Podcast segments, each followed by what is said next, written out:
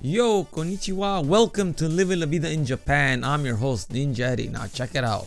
I've been asked quite a lot what is it that you miss about back home? And I always say, well, obvious the obvious is family and friends, and of course, my mom's cooking. I miss Mexican food and I miss pizza. Yes, pizza. And you know what? Finding pizza here in Japan that's actually good is a really hard thing to do. I mean, don't get me wrong, you have, you know, your big chains like Domino's and things like that, but I grew up in Chicago where there's deep style Chicago pizza, which is as thick as a pie. Oh, if you hear my voice, how it sounds different, it's because I'm fighting a cold, a virus. I don't know what I'm fighting.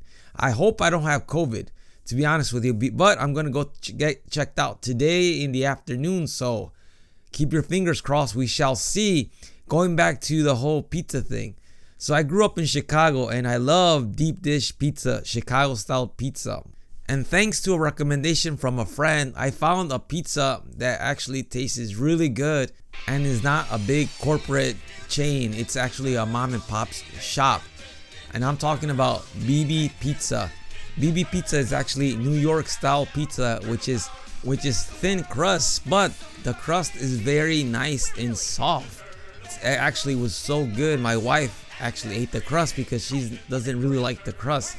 So going back to the whole pizza thing, I know, like I said, there's a lot of pizzas here in Japan, pizzerias, but this is one of the few I could say, I wow, this is really good. How about you? What is your favorite pizzeria here in Japan? Please shoot me an email at goninjadad at gmail.com. I would like to know because I love pizza. Maybe I could hit up a spot if it's close by me. So, where is it that you go for pizza? If you are a listener from the US or anywhere around the world, what pizzeria do you go to? What kind of style do you like? Please shoot me an email at goninjadad at gmail.com. This is going to be a short and sweet podcast. My voice is going as I'm speaking right now, and I don't want to force the throat because I need to talk for my classes, assuming I go to class. Anyhow, that is all for today. And before I go, I will answer emails from you.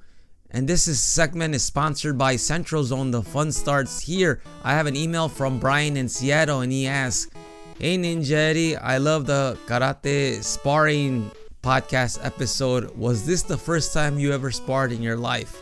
Be cool, stay safe, Brian. All right, Brian, thank you for listening.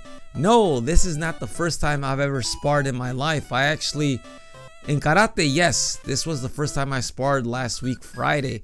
But I used to do MMA training when I used to live in Georgia.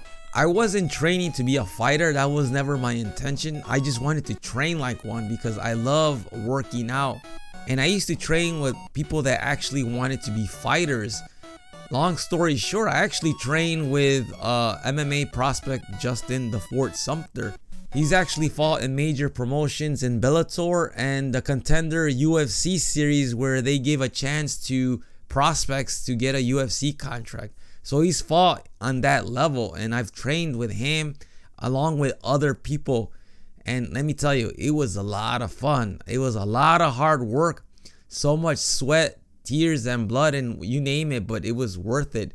But like I said, when I do karate sparring, it's different because in MMA, all rules are out the window. You could grapple, you could punch, you could kick, you could do whatever you want, pretty much, unless it's something illegal.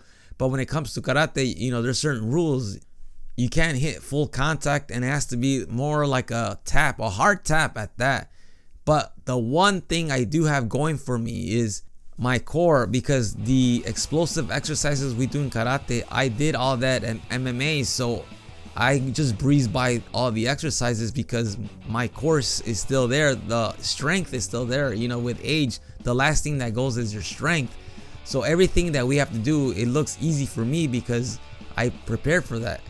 Anyhow, that is all for today. If you have any questions or concerns or anything you'd like to know, please shoot me an email at goninjadad at gmail.com. I would like to listen from you. Please check out my Facebook page at www.facebook.com slash living la vida in Japan. I will talk to y'all later. Hasta luego. Matane.